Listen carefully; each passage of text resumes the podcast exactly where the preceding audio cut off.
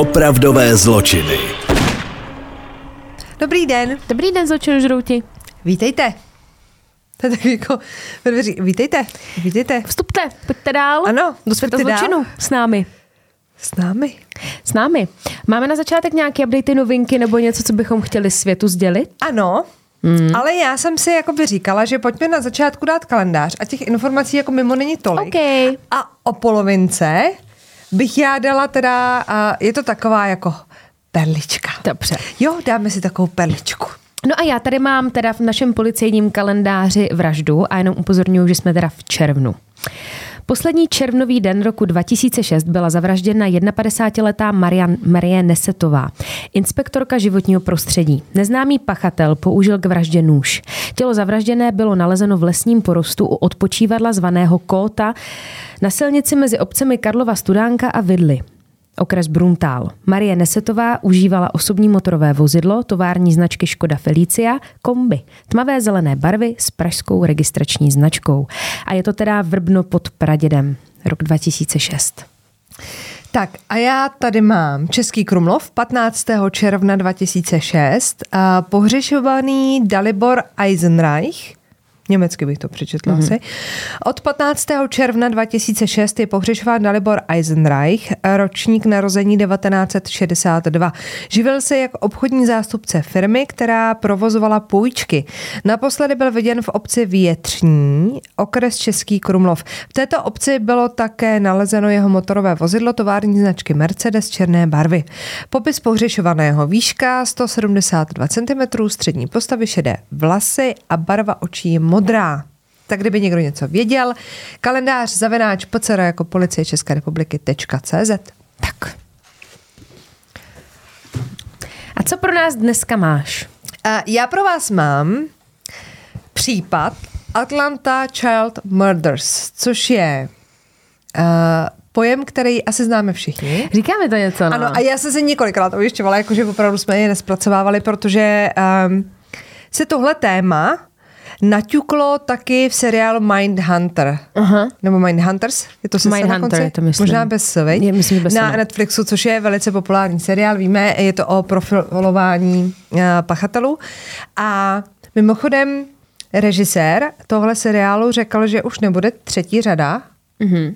Říkám to správně, jsou dvě já, řady, viď? Já si myslím, no. Že jsou, podle mě jsou dvě řady. Každopádně už řekl, že žádná další nebude. Mm-hmm. A vznikla petice, kterou podepsalo ale několik desítek tisíc lidí, protože ten Mindhunter, pokud jste ho neviděli, na Netflixu je opravdu velice zdařilej. Mm-hmm. A, a je to na základě skutečných událostí, kdy opravdu jakoby dva policejní profilovači, jeden je jako profík už jakože stará puška a ten druhý je jakoby mladší a a řeší tady ty případy a právě se dotknou i, i tohohle toho tématu, který já tady dneska mám.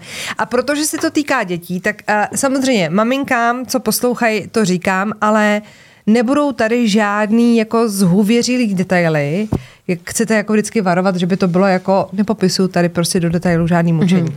Jo, aby Dobře. bylo jasno. Já se na to natřu pusu, Já se opřela, budu poslouchat. poněvadž prostě se mi to lepí, aby jsem nemlaskala, jo? Bylo léto v červenci 1979, kdy v Atlantě teda odstartovalo vražedné šílenství. Když bylo nalezeno tělo 13-letého Alfreda Evanse, tak nikdo ještě netušil, že teda další chlapci budou následovat a celou tu afroamerickou komunitu v Atlantě se vře strach. Já budu říkat afroamerickou, aby jsme byli, uh, jak se tomu říká, Korektní. Korektní, ano. Uh, Alfred byl nezvěstný pouhé tři dny a pak bylo uh, jeho tělo bez známek života nalezeno na opuštěném pozemku. A když policie prohledávala místo toho nálezu, tak je zaujal takový jako zvláštní zápach, který se nesl tím místem. Pro nás zvláštní, ale pro člověka, který dělá u policie, ten zápach jako poznáte. Zápach těla prostě poznáte. Hmm. Jakože na stohonu. A tak začali prohledávat trošku jako širší okruh od toho těla a asi 300 metrů od Alfreda našli dalšího mladíka, tomu bylo 14 let a jmenoval se Edward Hope Smith. Alfred byl uškrcen, Edwarda zabil výstřel. Rodiny byly teda dost v šoku, ale v té době, tak je to rok 79, Atlanta, je to, jako když si nakoukáte nějaký třeba filmy z té doby a tak, to je takový jakože horečka páteční noci, je to tak jako působí, víš, jakože byla mm-hmm. trošku jiná doba a, a, a opravdu v té době ty gengy jako fungovaly, takže ta policie řekla, hele, tak tady se jedná o nějaké jako vyřizování účtu mezi gengy. Teď navíc oba dva ti kluci byli teda a, afroamerického původu a teď ta policie řekla, OK, tak se nám tady prostě gengy jako vyřídili nějaký účty, nějaký drogy, prachy, jasně. Um, ale samozřejmě pletli se. Jen o pár měsíců později byl nalezený 14-letý Milton Harvey a 9-letý Yusuf Bell. Oba dva byli uškrceni. A ten Yusufův příběh je ještě jako horší o to, že vlastně on byl jako nejmladší z těch obětí, 9 let. To je prostě fakt jako malý dítě. A to jeho tělo bylo nalezený jenom pár bloků od místa, kde bydlel, což prostě je jako příšerný ve všech jako aspektech, ať už ze strany těch rodičů, že oni ho jako hledali samozřejmě, on se jako ztratil a teď celou dobu ležel jako kousek od toho baráku, mm. víš, a teď ty víš, že tam to dítě jako leželo. Teď samozřejmě si řekneš, jak to, že to nikdo neviděl, jak se tam ten člověk jako dostal, jak unikl, víš, prostě mm-hmm. ta komunita hlavně byla docela jako uzavřená. A teď ten Yusuf, jak byl jako malinký, tak uh, hlavně to už pak jako nespadá do nějakého jako gengu. Když to byli 14 letý kluci, tak to už jsou taky jako by malí dospělí a už jako si řeknete, aha, tak třeba patřili do nějakého gengu, víš, k nějaký partě, Jasně. se zapletli špatný, to se jako děje. Ale tomu Jusufovi bylo prostě 9 let a podle těch, uh, mi se chce kejchnout. Tak si připni. Pardon, nelekněte se. Je to pravda. Je to pravda, já jsem vás nechtěla velikat, aby se pak třeba netrhli volantem, že jo? No a podle lidí, kteří znali toho Josefa, podle třeba sousedů té rodiny, tak on, že byl jako hrozně šikovný a hodný kluk a dokonce jeden z těch sousedů řekl, že měl jako nadání od Boha, což je takový jako, no, hmm. a kde byl teda Bůh, když se ho vzal. Jo, no. no a protože samozřejmě těch obětí přibývalo, tak už si jako řeknete, tak to asi není náhoda, asi to není vyřizování jako mezi gengama, takže se začneš bát. Začne se bát každý ten rodič, který má to dítě, protože samozřejmě si kladli otázky, jestli má někdo spadeno jakoby jenom na ty děti, na její děti. Teď co budeme dělat? Teď to jsou lidi, kteří třeba tvrdě pracují od rána do večera, takže nemůžou jako vozit ty děti do mhm. školy. Mm-hmm. Nebyla to v té době pro tuhle komunitu úplně lehká jako situace a, a lehký život, takže samozřejmě teď jako si říkáš, aha, tak teď to dítě jako zavřu teda doma, teď ty jsi rád, když chodí jako do školy. Takže jako v tu dobu to bylo strašně náročný a ta situace se samozřejmě nějak jako neuklidnila. Takže v březnu 1980 ta komunita v té Atlantě se rozhodla, že budou jednat sami. Mm-hmm. Takže děti měly potom večer třeba zákaz vycházení, ty rodiče varovali před cizíma lidma, měli větší jako nalejvárnu, no ale nepomohlo to mizely další a další děti a ten seznam se jako rozrůstal. Všechny ty oběti byly afroameričané a celý ten případ tím pádem získával takovou jako takový rasistický podtext a takovou jako pachuť rasistickou, mm-hmm. kdy samozřejmě ta komunita si říká, tak to jako není náhoda, jakože nezabili jste nikoho bílý barvy plati, takže logicky jdete jako po nás a my máme teda strach a ta policie podle nich to jako pořád jako neřešila. Dokonce ještě v tom březnu, kdy teda si řekli ty rodiče a ty lidi, co tam bydleli, jako pojďme teda nějak to řešit, tak ta policie jim pořád tvrdila, že mezi těma vraždama jako nevidí souvislost. Že opravdu něco z toho mohly být jako eh, vyřizovačky gengu, něco mohlo být jako nahodilý. Jakože mm-hmm. furt popíráš, že ti tam řádí sériový vrah, který jde prostě po černožských dětech. Mm-hmm. Jo? A tak oni teda řešili, co budou dělat je teda pravda na obranu té policie, že se měnil modus operandi. Některé ty děti byly uškrcený, někteří byli zastřelený, někteří zemřeli na ránu třeba tupým předmětem. Většinou šlo teda o chlapce. Ze všech těch obětí byly jenom dvě holky, ale jinak to byly samý kluci. Ale vlastně u těch sérových vrahů tak nějak všeobecně platilo, nebo tak jako si člověk řekne, tak vraždíš furt stejně, že jo. Mm-hmm. Ale měli jsme tady případy, kdy prostě se to měnilo to podle no. situace, no. ale jako většinou to má pořád stejně. Ale tady to tak nebylo. Takže ta policie prostě furt popírala, že by tam řádil nějaký sériový vrah. No a v březnu 1980 když teda se začalo řešit, musíme ty děti varovat, nesmíme je večer pouštět ven, tak um, paní, která se jmenuje Willy May Mattis, tak poslala svého syna Jeffreyho jenom pro chleba. Do obchodu, který byl v jejich baráku, jako na rohu, byl na rohu ulice, hmm. kousíček. No, ale Jeffrey se domů nikdy nevrátil a ukázalo se, že nedošel ani do toho obchodu. Byl bílej den, takže to úplně změnilo. Víš, jako že když byl někdo pohřešovaný, jak třeba běhal venku s kamarádama nebo večer nepřišel domů, ale tady šlo o to, že ho pošle pro chleba Naproti. a on se nevrátí. A ona popisovala těm novinářům, říká, hele, to není prostě možný, já jsem tomu klukovi říkala, že nesmí jako k cizím lidem, že nesmí se dát k cizím lidem do auta, takový to, co se těm dětem snažíte jako vštěpovat a on mi říká, hele, koukali jsme zrovna na zprávy, večer předtím, než zmizel a ona mu právě říká, hele, tady informují o tom vrahovi, nesmíš, jako, a on říká, to já přeci nedělám, já bych k někomu cizímu prostě do auta nesedl. A v tuhle tu chvíli jakoby zaznívá vlastně jako asi poprvé, kdy říká ta Willie May, já věřím tomu, že by můj syn nešel s někým cizím, kamkoliv. Mm-hmm. A vlastně přišla s myšlenkou, co když to dělá někdo, koho ty lidi znají. Aha. Protože ona prostě věřila tomu, tak už se to událo hodně, tak, ty, tak ty děti nejsou jako pitomí. Samozřejmě, že když jim to budete vysvětlovat jako s bůdarma, tak si z toho nic nedělají, ale když jako vidějí, že jim třeba umírají kamarádi a sousedi a celý se to jako takhle zvrhává, tak věřím tomu, že to dítě by vás poslechlo. Ale samozřejmě mohla nastat situace, kdy to dítě jde po ulici, přijde někdo v autě z balího odveze mm. a na nic se jako neptá. Jo? Ale bylo to za bílýho dne, je velká šance, že by se toho někdo všimnul.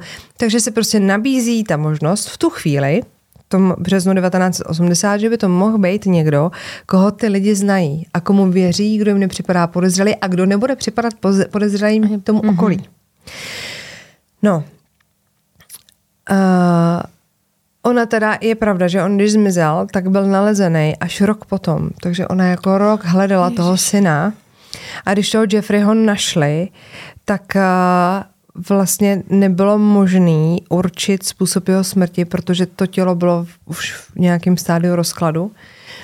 A teď jste jako rodič, ty ta policie furt jako, oni měli jako pocit, že ta policie se tím nezabývá, což asi byla i pravda, protože uh, Myslím si, že třeba Českou republiku to tolik nezasáhlo, ale když jako koukáte na nějaký filmy z těch dob, tak jako vnímáte, a nemyslím jenom z filmů, tak jako mohli bychom se pustit do historických pramenů, ale od toho tady úplně nejsme, ale že prostě eh, ta černožská komunita byla určitě znevýhodněná a asi se k ním stoprocentně jakoby přistupovalo jinak.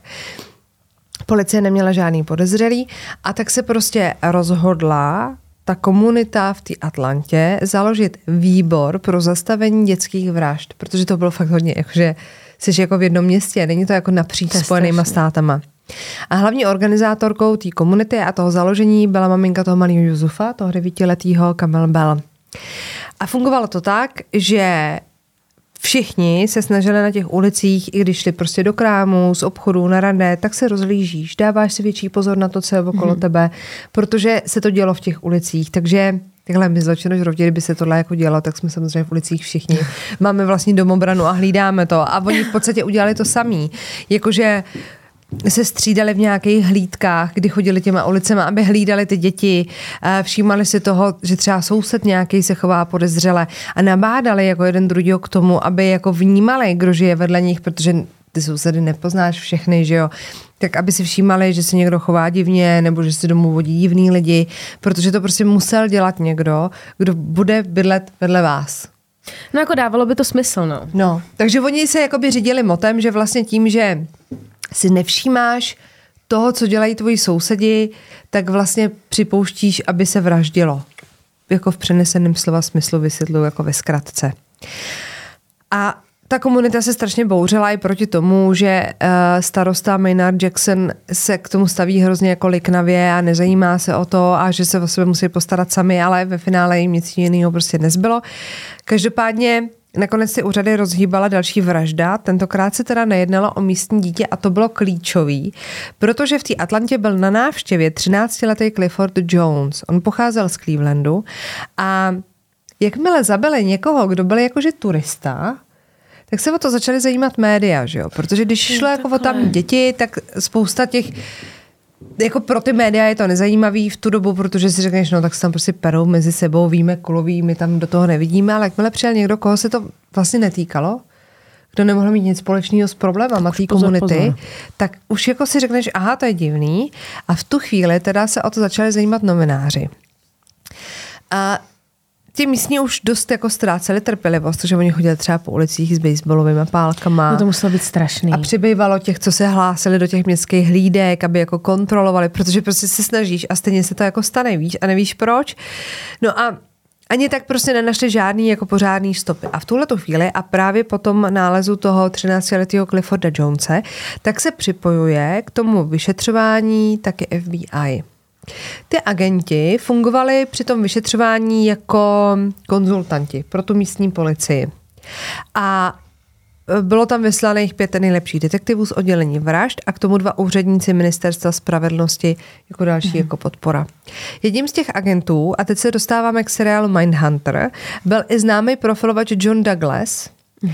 a on měl právě zkušenosti, protože komunikoval a vyslýchal a hodnotil a třeba Johna Wayna Gacyho nebo samova syna, takže v té době jako největší hovada a věděl a, a vnímal ty mm-hmm. znaky, takže ten tam přijel s tím, že on jako první věc, kterou sdělil té policii, bylo, že to musí dělat někdo z té komunity. Že prostě není možný, aby nevzbudil podezření. Jakože... Jo abyste přišel a lovil jejich děti, tak aby si vás musíte nějak odvíst, to znamená, musíte přijít autem. A teď ti lidi už byli tak vycukaný, že vlastně, kdyby tam přijel někdo s bílou dodávkou, tak se ho okamžitě všimnou mm-hmm. a okamžitě zbudí podezření. Ale to se nestalo a přesto se dál vraždilo. Takže to musí dělat někdo, kdo ví, jak ta komunita funguje, kde jsou nějaký místa. Ono, i když tam přijdeš jako člověk, který není místní, tak ani neznáš ty uličky a podobné věci, opuštěné místa takže to bylo první, s čím on přišel. Říká, musí to být někdo z téhle komunity. Celkem od roku 1979 do roku 1981 bylo zabito 29 afroamerických dětí nebo dospělých, přitom jsou pak dva starší děti. 79 až 81. 81, za dva roky. 29 lidí. Jo, já to zhrnu jako lidi. To je strašný. 13. dubna 1981 FBI řekla médiím, že mají několik podezřelých z těch vražd, že těch lidí je jako několik a že teda neřeknou jména, dokud nebudou mít důkazy a nebudou ty lidi formálně obvinění. To se nikdy nestalo, protože evidentně ty důkazy jako neměli. Krátce na to, a teď právě přichází ty dospělí lidi, jo, se našlo tělo 21, 21-letého Jimmyho Ray Payna a to bylo nalezeno kousek od Southcop Drive Bridge. V květnu, to znamená zhruba měsíc na to, bylo nalezeno další tělo, 27-letý Nathaniel Carter a bylo to jenom kousek od nálezu Jimmyho Raye.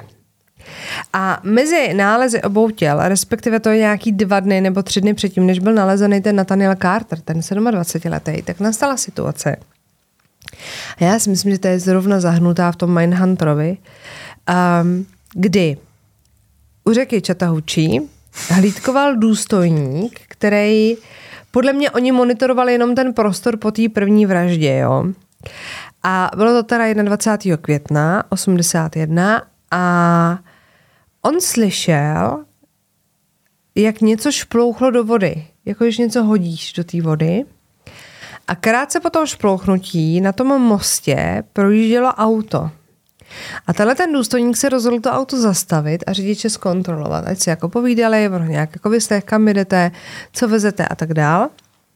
A než ho jakoby nechal pokračovat v té jízdě, tak udělal to, že sebral vzorky a ze sedaček, z koberečků a měl tam nějakou deku na sedačkách, tak i z ní jako nějaký vlákna odebral a rozhodl se, že jen tak pro jistotu, že jako nechá otestovat, nebo aby to prostě měli schovaný, tak oni už byli takový, jako že už dělali fakt, co mohli. A tímhle tím řidičem byl jistý 23-letý Wayne Williams.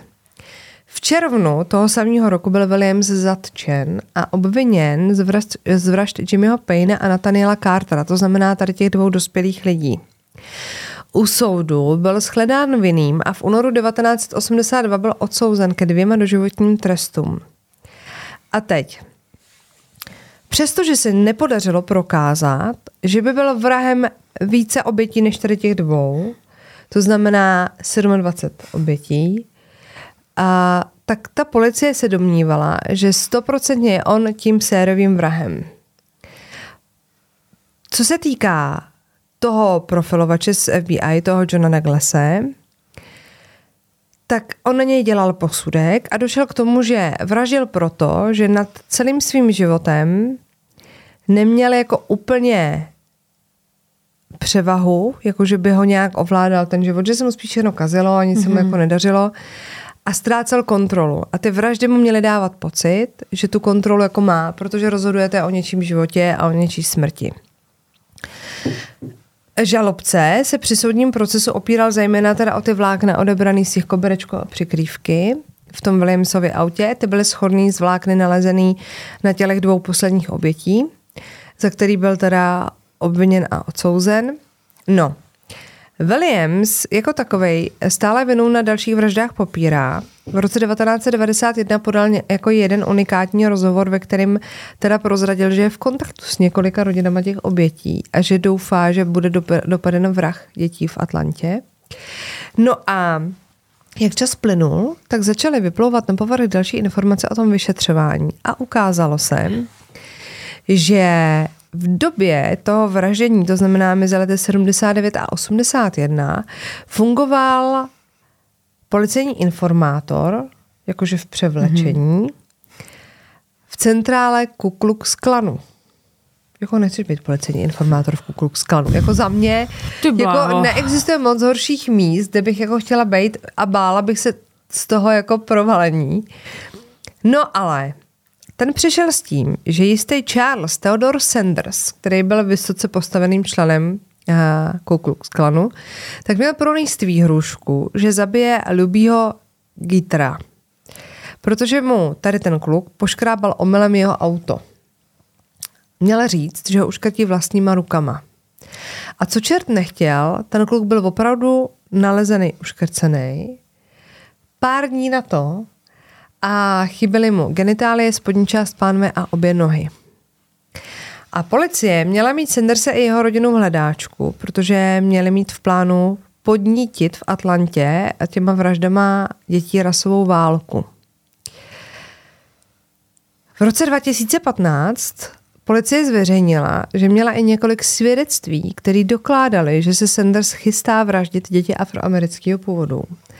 A měl to dělat, ale tam je nejhorší s celou svojí rodinou, že oni byli pošáhný všichni, že jo. To jako když už tam je táta, tak tam je i máma, jsou tam i děti a všichni prostě se rozhodli, že teda a to chtěli dělat proto, že chtěli vyvolat jako tu rasovou válku. No a vyšetřovatelé měli údajně cíleně zamlčet tyhle ty důkazy, aby nedošlo k těm rasovým nepokojům. No, teď se ještě vrátíme trošku v čase a podíváme se na život Wayna Williamse. No to mě zajímá. Jo. Wayne Bertram Williams se narodil 27. května 1958 v Atlantě. Byl podle všech lidí ze z jeho okolí chytrým a šikovným dítětem. Vynikal ve škole. A někteří ho dokonce popisovali jako geniálního. A on ve v podstatě jako geniální byl. On si založil dokonce vlastně rozhlasovou stanici ve sklepě a vysílal. A psali o něm i v časopise. Jo. Potom úspěšně odpromoval a bavíme se fakt jako v, le, v letech, který byly jako těžký pro tuhle jako komunitu. Nastoupila vysokou školu. Tam teda zůstal jenom rok, než se rozhodl ze školy odejít, ale myslím si, že se rozhodl z té školy odejít spíš jako proto, že chtěl jako vydělávat prachy že chtěl mm-hmm. dělat jako biznis. Takže on se začal věnovat práci v tom svém rádiu, začal dělat hledače talentů, producenta a chtěl jako vydávat, a pak zase chtěl být fotograf. Jako jeho problém podle všeho byl, že u ničeho moc jako nevydržel a že vlastně nechtěl čekat, jakože než si vybuduješ nějaký jako jméno a tak a nějak se mu to jako sypalo. Ukázalo se, že oni ho dost dotovali jeho rodiče, kteří dokonce museli Našla jsem asi dva články, které popisovaly, že ty rodiče museli vyhlásit potom bankrot a přestat ho dotovat, protože on prostě jakoby reálně jako nepracoval a jel si tady ty své biznesy, chodil po ulicích, jakože je hledač talentů a, a producent, ale ve finále evidentně jako nic z toho. A jeden ze sousedů Williamsových pak řekl policii, že to s ním začalo pak jít jako z kopce, tomu bylo nějakých těch 22, 23, oni ho ve 23 letech zatkli, že se začala dětem ze sousedství, že jako přijel auto a on se jim představoval jako policajt. Že si pořídil placku nějakou jako fejkovou a že jim jako třeba vyhrožoval, že když nezmizí z ulice, že je zatkne a tak, že si na nich jako trošku hodil triko. Myslím. Takže tam už začali vnímat, že se jako něco děje a on není úplně jako normální. A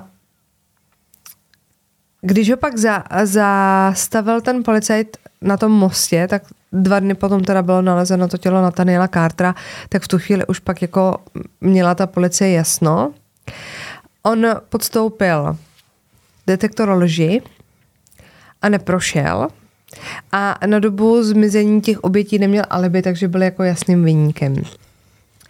A ten John Douglas, ten profilovač, jak se účastnil i toho soudního líčení, tak uh, přišel s tím, že Williams vykazoval jasný znaky sériových vrahů a že teda skrýval za ty vraždy svoje životní selhání. Chtěl být jako slavný a už jako nevěděl jak a byl prostě neumětel, takže si řekl, no tak já budu slavný jako tímhle způsobem. Mm-hmm.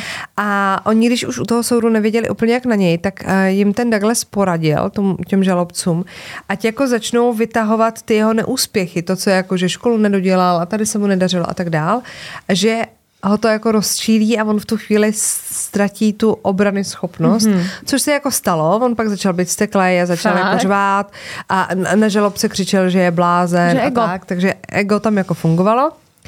No a když byl teda odsouzen, odsouzený na dva doživotní tresty, tak eh, žádal o to zkrácení, o propuštění i hned několikrát, vždycky s negativním výsledkem. A je teda pravda, a to on se jako nevymýšlí, že s některýma rodinama je jako v kontaktu, jako ale čistě, že ty rodiny opravdu nevěřej, že to spáchal a jsou jako přesvědčení o tom, že v tom má prsty ten Sanders, potažmo někdo jakože s rasistickým jako účelem. Mm-hmm. A další datum, kdy může zažádat o podmínečný propuštěný je listopad 2027. Takže možná se něco změní. A říkám to proto, že v roce 2019 měla Atlanta novou starostku, která se jmenuje Keisha Lance Bottoms a ona vyrůstala s tou komunitou a zažila tu dobu, kdy se tam děly tady ty vraždy. Co je teda podstatný, tak když toho se zatkli, tak už nedošlo k žádný vraždě. Jo, což je taky jako důležitý bod našeho to programu, že jo, no. nedošlo k žádný další vraždě. A ne jako vůbec, samozřejmě, že v Atlantě se vraždí stále jako i na jiných místech, ale nedošlo k vraždě, která by byla podobná mm-hmm. těm předchozím. No. No a tady ta starostka, protože to zažila, tak v roce 2019 otevřela tady ten případ a vyšetřuje dál Atlanta Child Mothers. Fakt. Takže si myslím, že budeme mít možná nějaký updateíček. Ty, já jsem znala ten pojem, jsem o tom třeba na, na to na YouTube narazila nebo tak, ale nevěděla jsem, že těch dětí bylo tolik. No. To mě jako celkem vyšokovala, že a během úplně mě let... to jako uh, namotivovalo a asi si pustím Mindhuntera dneska večer. Ty, já si pamatuju, já jsem ho snad ani nedokoukala. No, on je to hrozně tak jako zvláštně temně jako natočený ale tím, že už teď jako víme, oni tam řeší toho samého syna, že jo, mají tam že víš už o čem mluví, protože to je starý už. A toho herce, to, toho herce, který představuje Johna Wayna Gacyho, tak ten jako kdyby mu ze zadku vypad. Tam ano, je to tam, tak a jako ten obsazený. Edmund, není to ten Edmund to Kemper? Kemper? Já myslím, že to je Kemper. Jo, John Wayne Gacy byl ten clown, ano, že jo. A Kemper, a Kemper byl ten vysoký, obrovský, ano. tak Kemper tam je. Vidíš na to, že jsi to nedokoukala? Vidíš? No a ten tam, a ten tam je a je si velice podobný. Jako, jsou úplně stejný. A no. ještě jsem si říkal, že vypadá trošku jako Bohdan Tuma za mladá, že ten, ten daber, tak ten tak jako mimochodem. No a Řeší tam i samova syna, takže to si myslím, že pro nás jako zločinožrouty jako na oživení jako dát si opakovačku ano. není ano. na jak se to řekne? Škodu? Není na škodu. Proto jsme tady dvě. Ano. Vždycky je lepší, když máte podcast ve dvou, protože se doplňujete. A dva mozky víc ví. Ano. Takhle, naše dva mozky mají dohromady jako jeden, ale proto jsme tu dvě. Tak. tak. A teď mi řekni, mám tu perlu říct, až se prostřídáme, než začneš ty? Já teď Taky dáme, ne, dáme se, Já se teď prostřídáme. nevím. Běžte čurát, nebo co chcete, my se střídáme. Pa. Jsme tu? Jsme tu? Jsme tu? Jsme tu? Halo? Um, já mám pro vás sem takovou perličku uh, z moderního světa. Pověz. Týká se to Taylor Swift. No, Takhle. My dvě patříme mezi velký faninky videí na TikToku eh, z koncertu Taylor Swift. Jak skáče třeba. Eh, jak skáče a najednou zmizí prostě v podlaze a tak. A takhle. Chvilku jsme ji měli za hrdinku, jakože zpívala v dešti s tou kytarou, bylo to jako statečný.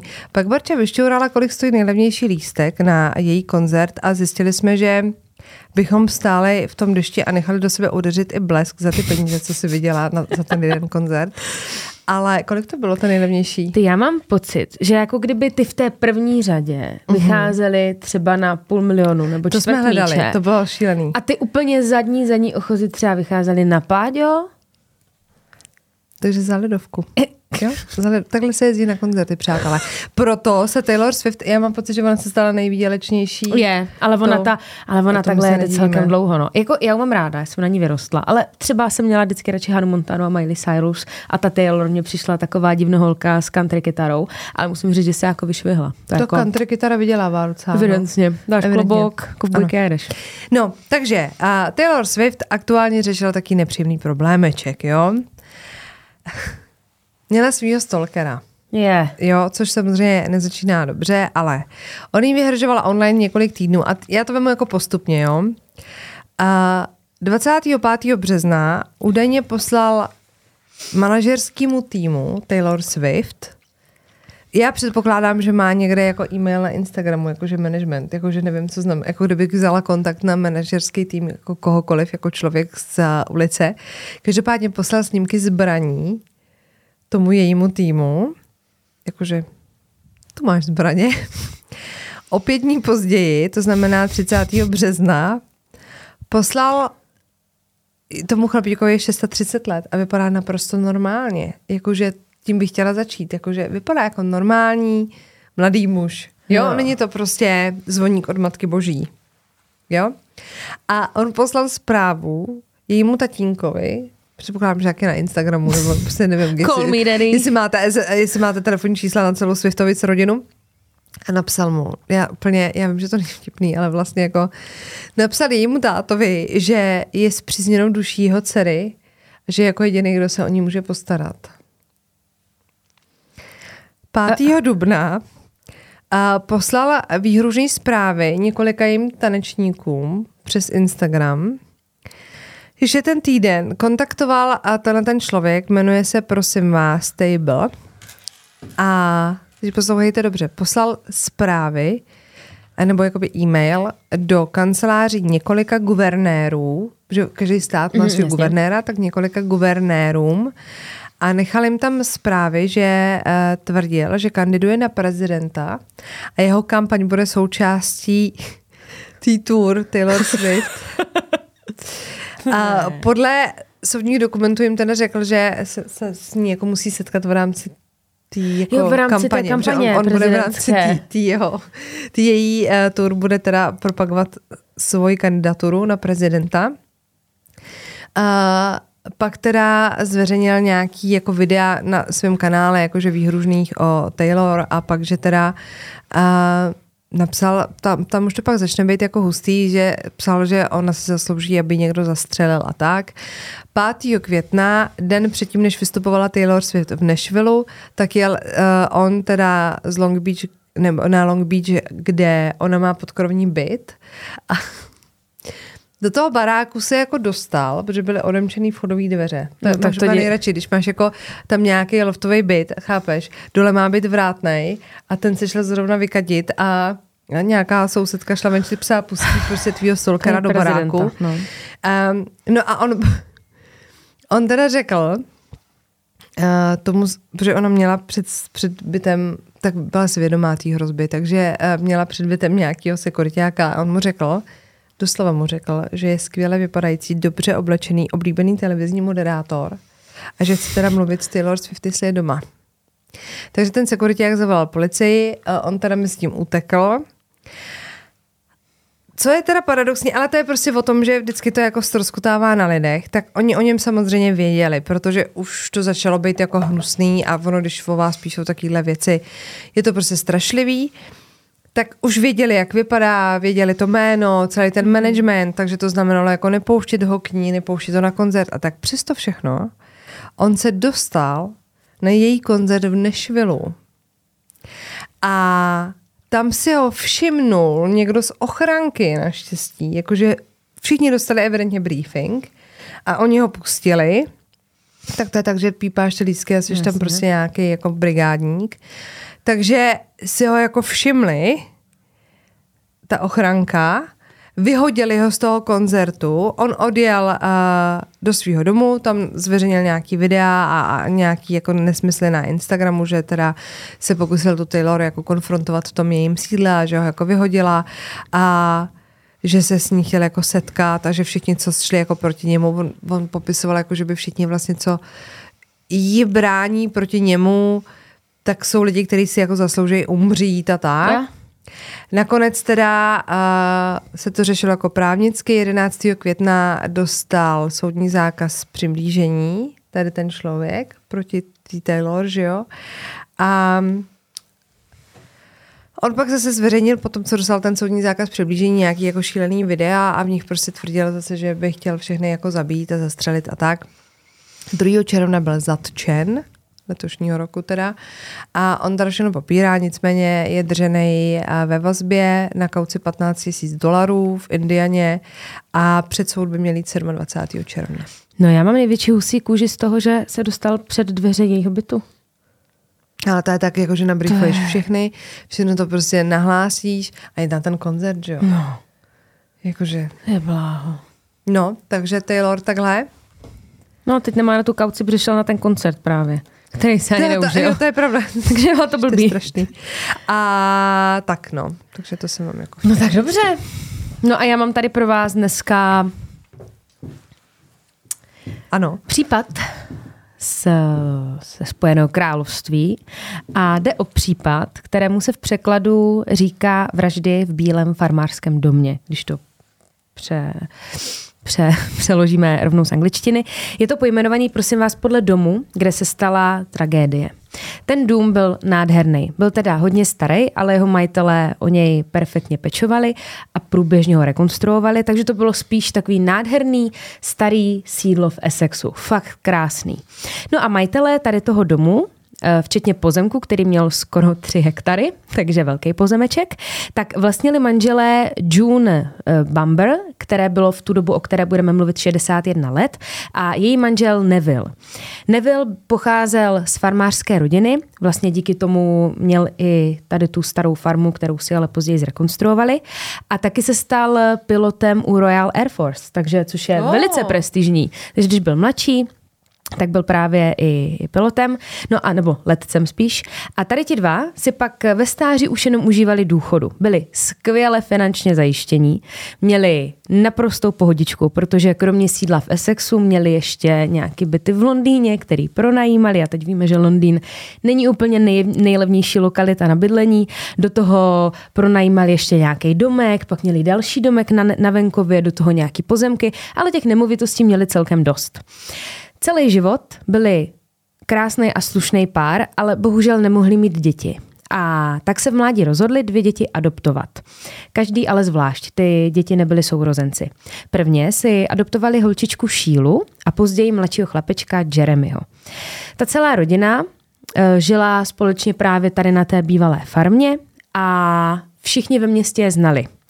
Chodili pravidelně do kostela. Eh, ta June byla teda hodně aktivní, ona se podílela i na různé, na koordinaci různých událostí a byla to taková ta rodina, eh, kterou mají všichni rádi a zároveň k ním mají respekt, protože prachy a hodně věcí tam pomáhali zvelebovat v tom městě a byli takový jako uznávaní, ale neměli jako respekt vybudovaný z nějakého násilí nebo ty, ty, ty, byli fakt hrozně hodní. No, ovšem, na první pohled vypadalo všechno zalitý sluncem a růžové, ale realita byla trošičku někde jinde, jak už víme. Protože jejich dcerka Šíla eh, měla psychické problémy v podstatě už od dětství, respektive od puberty. Dokonce i později v dospělosti byla diagnostikována schizofrenie, schizofrenie a několikrát za svůj život musela být hospitalizovaná v léčebně, kde i prosím vás podle informací měli provádět i elektrošoky. Šíla se ale snažila celou tu dobu bojovat a žít normálně dál. Mezitím teda ale vždycky do něčeho spadla. Třeba jednu chvíli to byly drogy, potom objevila alkohol, že i s těma závislostma se celkem prala. A aby toho nebylo málo, tak v 17 letech otěhotněla s jistým kolinem kafem. A ta její maminka, jak víme, byla silně věřící a Jun to nedokázala překousnout a i když ta šíla se to dítě chtěla nechat, tak ta matka trvala na tom, že musí jít na potrat, což se taky stalo. No a v ten moment, tím, že ji ta matka donutila jít na ten potrat, i přesto všechno, že ona si to dítě chtěla nechat, tak se mezi nima uh, vytvořila taková propast, která byla pořád hlubší a hlubší, protože ta šíla tu svoji mámu nemohla vystát a nedokázali odpustit to, co ona jí uh, donutila udělat. A ta, pardon, a ta maminka, jak to mám říct, ona měla hrozně e, vysoký nároky na tu šílu a teď ta šíla chodila do kostela, ale nebyla tak ortodoxní třeba jako ta její máma. A samozřejmě je to mladá holka, je vám 17, 18, jste mladý, máte kluka, ona chodila s tím kolinem, i když šla ten potrat, tak spolu zůstali. No a ta mamka je třeba nachytala v létě, jak se spolu opalují. Někde píšou jenom, že byla nahoře bez, někde, že byli oba dva nahulatí, ale prostě se opalovali. No a tu Jun to tak rozčílilo, že na ní začala křičet a dokonce jí do očí řekla, že je dítě ďábla.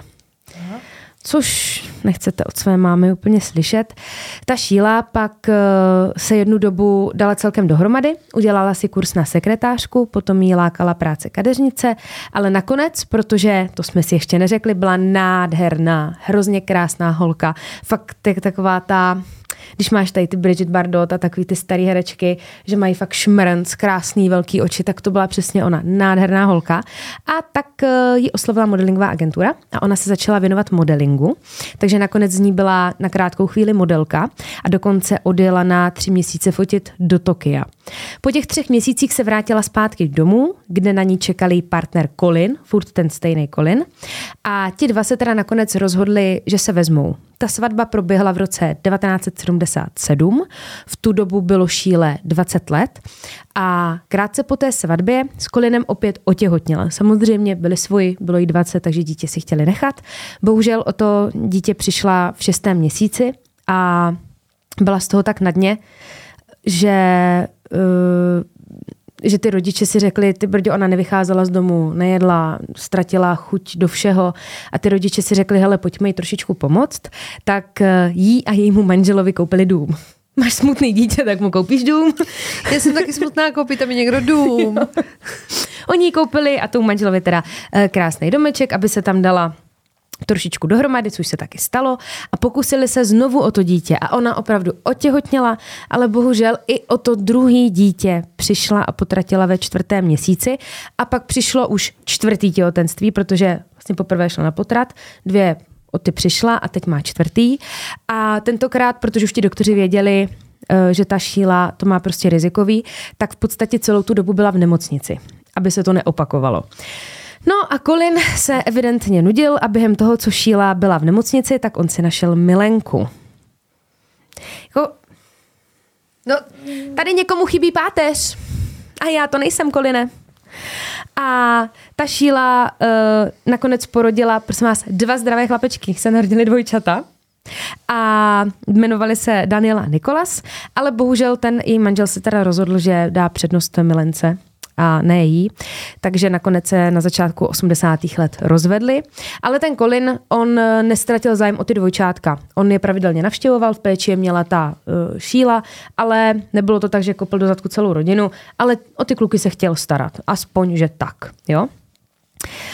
Uh, bohužel tady všechny ty tragédie, jako jsou ty potraty, rozvod, milenka, tak se na ní hrozně podepsali na té šíle. A začala mít opět deprese, úzkosti, navíc do toho ta schizofrenie. Dokonce, když byla na dně, tak zatoužila poznat svoji biologickou matku, což se taky stalo. Ona ji našla, ona pocházela z Kanady nebo žila v Kanadě, což se ve finále ukázalo jako špatný rozhodnutí, protože Eh, to není, její maminka biologická nebyla úplně člověk, který ho potřebujete ve svém životě, takže jí to položilo ještě víc. A hledala pak různou útěchu a našla ji mezi ženami, který, to byli takový ženský, který měli takovou svoji partu, scházeli se, vyprávěli si o nějakých různých problémech. Problém je ten, že všechny brali drogy. Počkej, tak já, počkejte, já, já, jsem, já jsem si to představovala. Jako dámský klub, takový ten čtenářský, jako toho čtou a ty ty. A bohužel už nebrali drogy. Jakože si sedli a tu máš jehlu. Jakože, víš, si to popisovala. To máš kokeš. Ona, ona totiž prostě to popisuje vždycky tak pohádkově, ta marče, že vždycky si, jako si to představujete, jak sedí ten čaj, rozumíš, a teď piješ zvednutý ten malíček, piješ to s tím mlékem a najednou tu máš kokeš. Nasněžilo. Já jsem, ježišmarja, No tak prosím tě, ale já, já teda, ale jako opravdu se musím držet, aby se nerozčílela nad tím ocasem. Prostě drž... Jo, nad tím ocasem, já si říkám, no. Holka, Jakože frajer, který opustí ženu s dvěma dětma, A já, shame jsem si říkala, on you. a já jsem si říkala na začátku, ty brďo, tak v 17 byla těhotná, musela jít na potrat a že Jako evidentně uvěděl, ty děti jako že chtěli. Víš? Aby ti upad. Jo.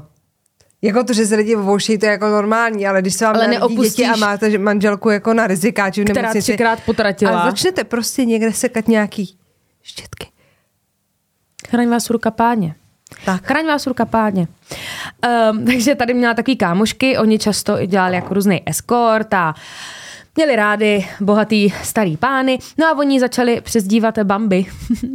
je, Ona vypadala jako laňka, viď? Ona byla taková laňka, hmm. Bambi bez mámy. Ježišmarja, to si pamatuju. Vždycky, když se řeklo, Bambi, Bambi mu umřela máma, já jsem vždycky tak plakala, když Bambi jsem byla bez dítě. mámy. Bambi bez mámy. A, a tak, jo. Bez máme. Pardon. OK. Takže, kde jsme to skončili? Takže kámošky, drogy a tak. A ona do toho normálně pracovala. Ona nedělala žádnou prostituci nebo escort, ale samozřejmě modelingu už se nevěnovala.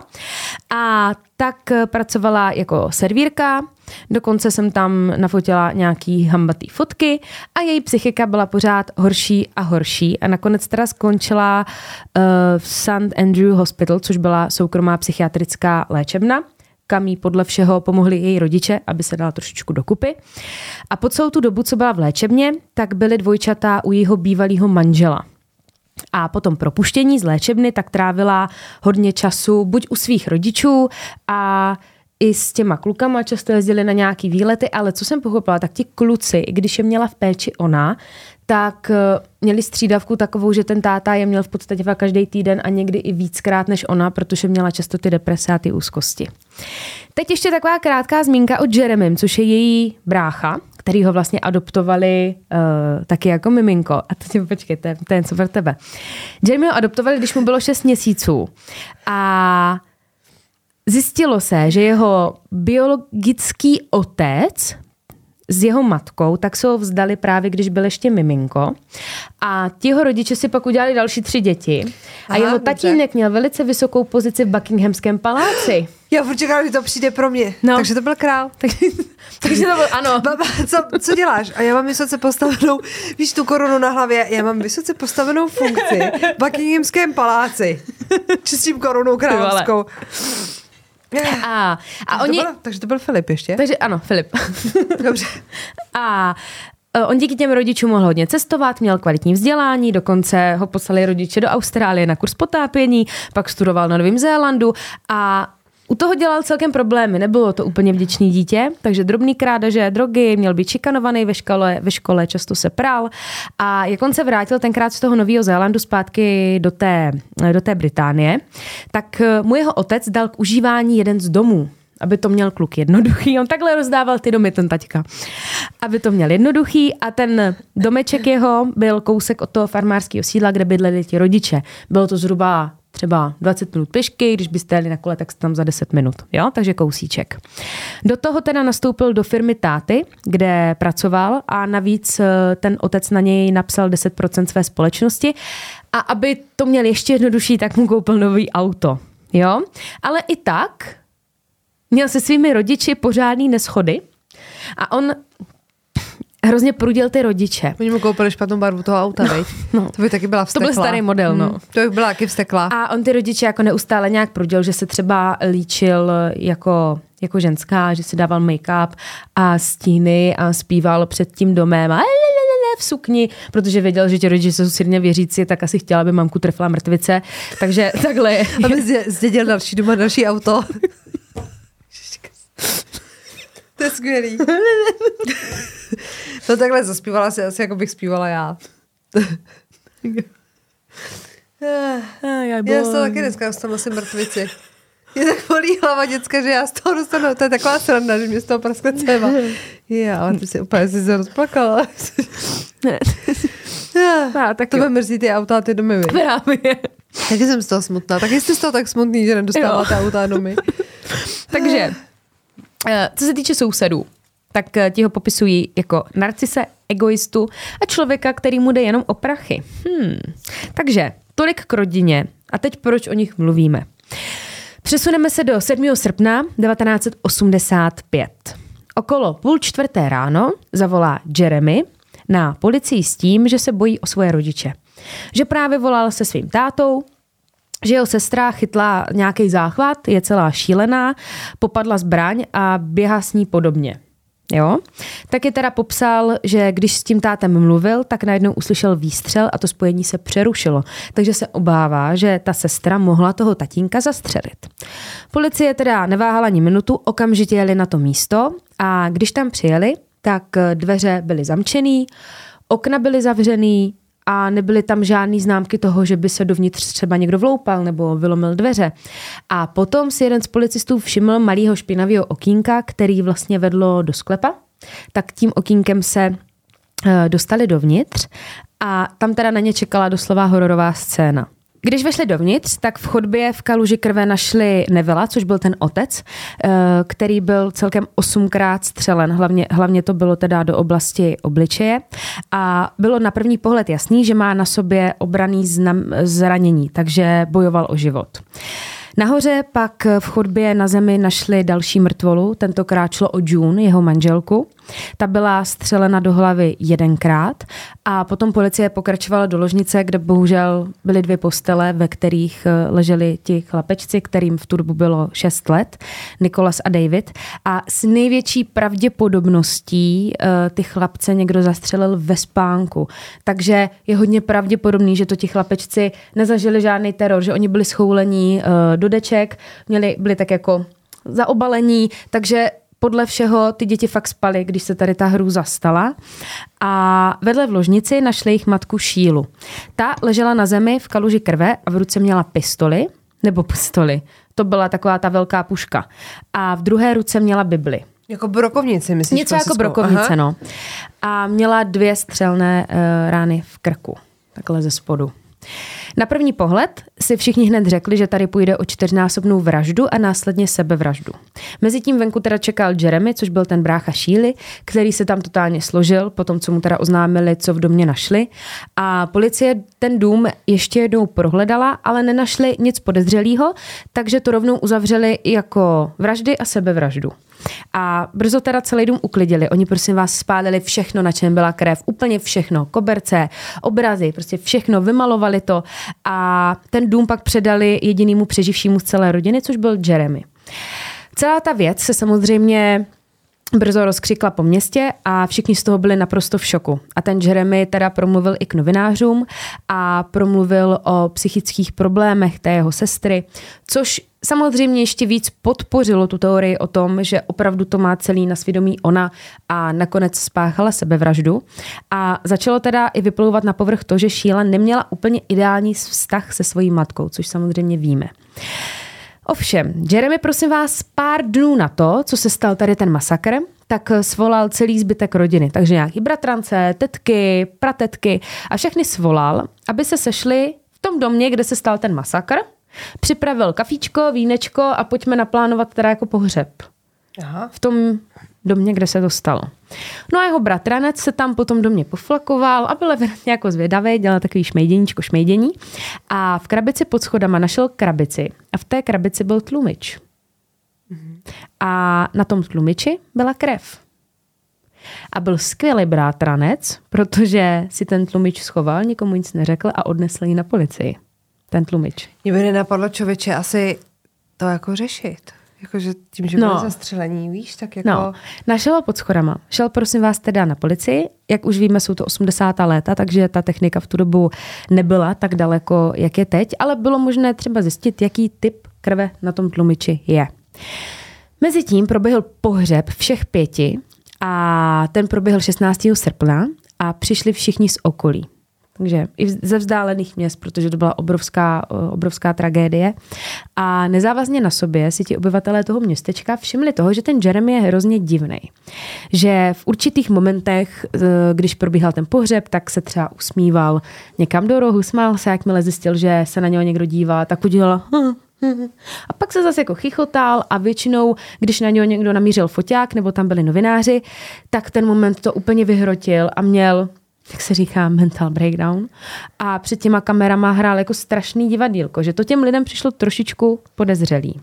Potom, jak skončil ten pohřeb, tak uh, šel kalit, ale ne jako trachta, že tam si s tou rodinou a opijete se a bavíte se o, o těch lidech a vzpomínáte na ně. Ne, on šel sám kalit do města, nějaký holky, tohle a vůbec o té rodině ani nepromluvil. Což jako Každý se se smutkem eh, jako vyrovnává jinak, ale je to trošičku divný. Ale teď zpátky k tomu tlumiču. Ukázalo se, že je teda na něm krev typu A. Jo, skupiny. A jen jedna jediná osoba ze zavraždění, zavražděných měla krevní skupinu typu A a to byla Šíla. Ta da da. A to přece nedává smysl. A tak to začalo vypadat, že ta Šíla nespáchala sebevraždu, ale že ji někdo zavraždil taky, tím pádem celý ty vraždy mohl mít na svědomí někdo jiný. Bohužel žádný důkazy neměli, protože všechno spálili, ale měli fotky a všimli si, že když fotili tu šílu v té její ložnici, tak je to focený ze strany, že vidíte její podrážky. A ty podrážky jsou úplně čistý. Což kdyby zabila čtyři lidi, tak eh, všude bylo, jako to bylo teda to liště krve, tak mě neříkejte, že by na těch botech neměla nějakou krev a celkově ani ona na sobě neměla žádnou krev, jako kdyby třeba v oblasti kolen nebo nohou měla fakt jenom takhle. A uh, zjistili teda, že bylo v podstatě až nemožný, aby se ta šíla sama zastřelila i s tím tlumičem. Protože ta zbraň, to byla nějaká dlouhá ruční střelná zbraň, představte si fakt brokovnici a Ona byla malinká, měla krátké ruce a bylo nemožné, aby si vlastně tu, pist, eh, tu pušku byla schopná přiložit k tomu krku i s tím tlumičem. Prostě na to mhm. měla moc krátké ruce. Takže to celé začalo trošičku smrdět, pak se tam řešily i ty dvě rány v tom krku, že je to málo pravděpodobné, že by se dokázala střelit dvakrát takhle přesně. No a začali teda přemýšlet nad tím, eh, jak se to událo.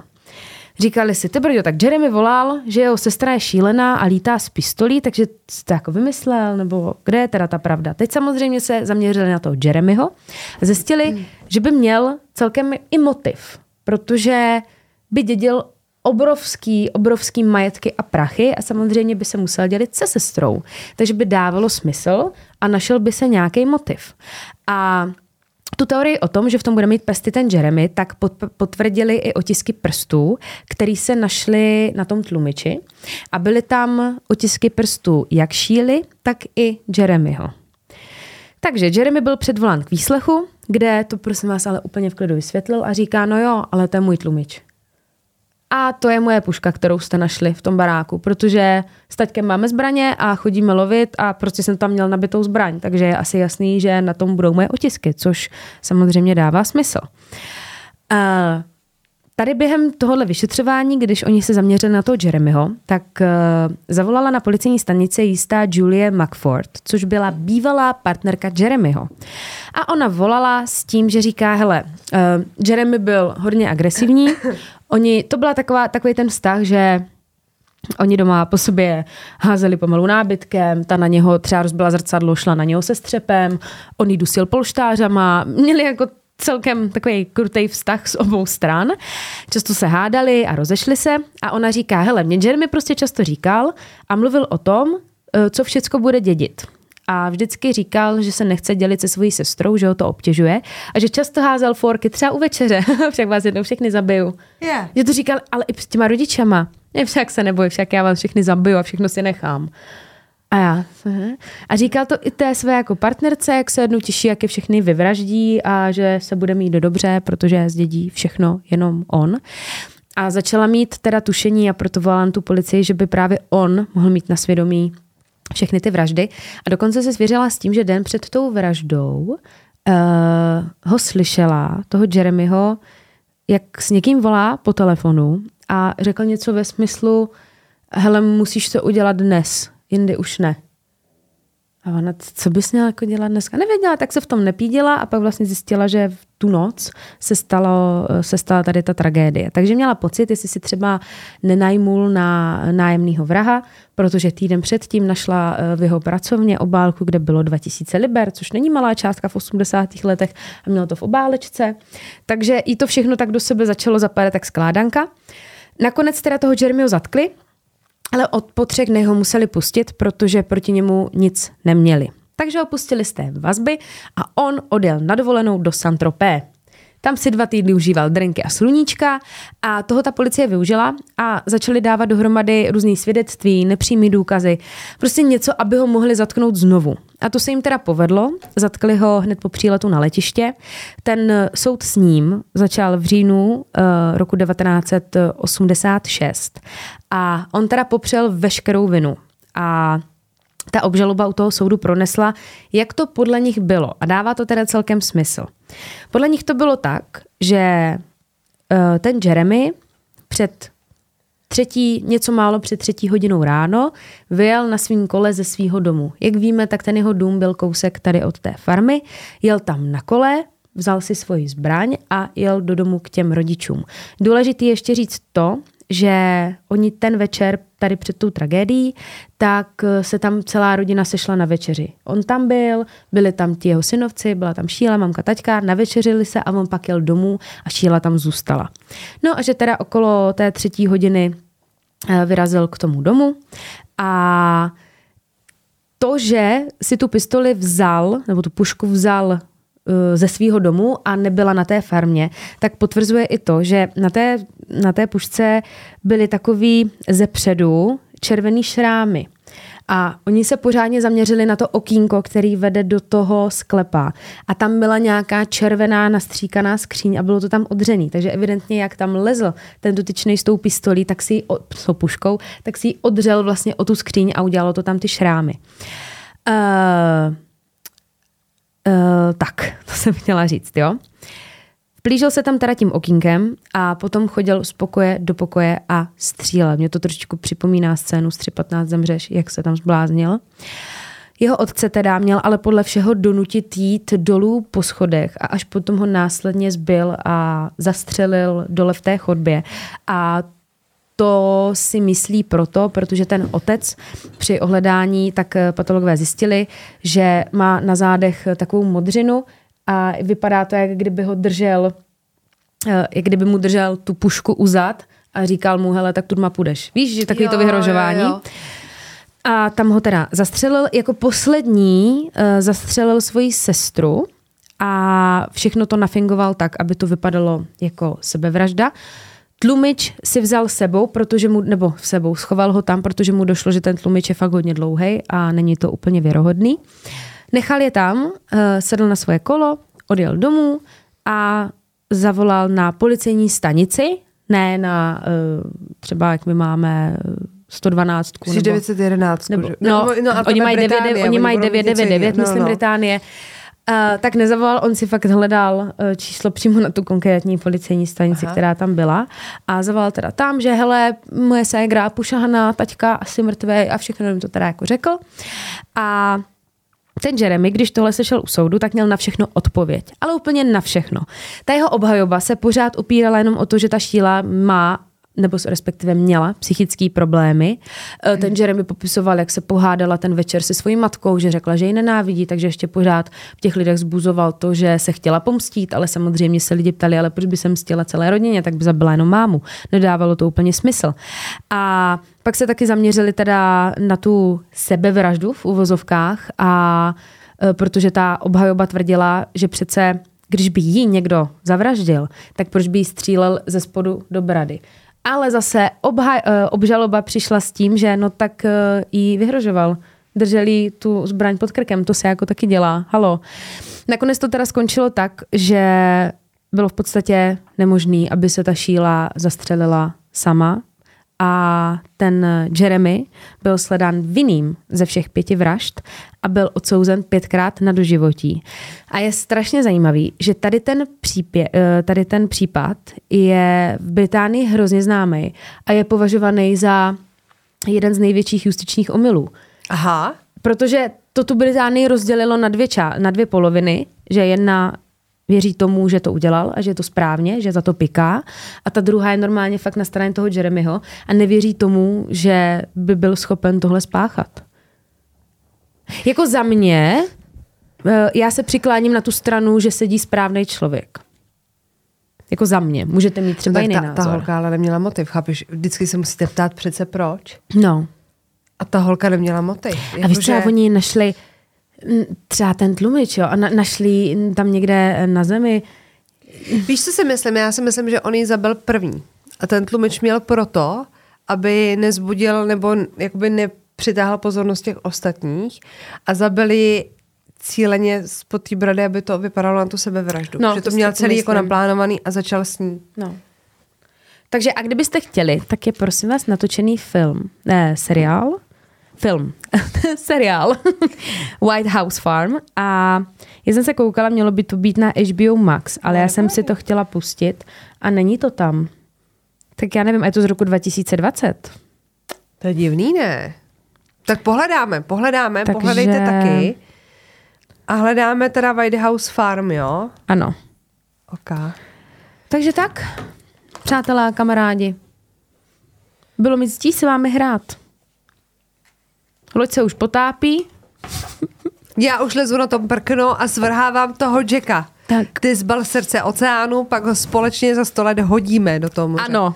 Tak, vy se nám mějte krásně, budeme rádi za každý odběr a like a zůstaňte nám na sobotě a kde?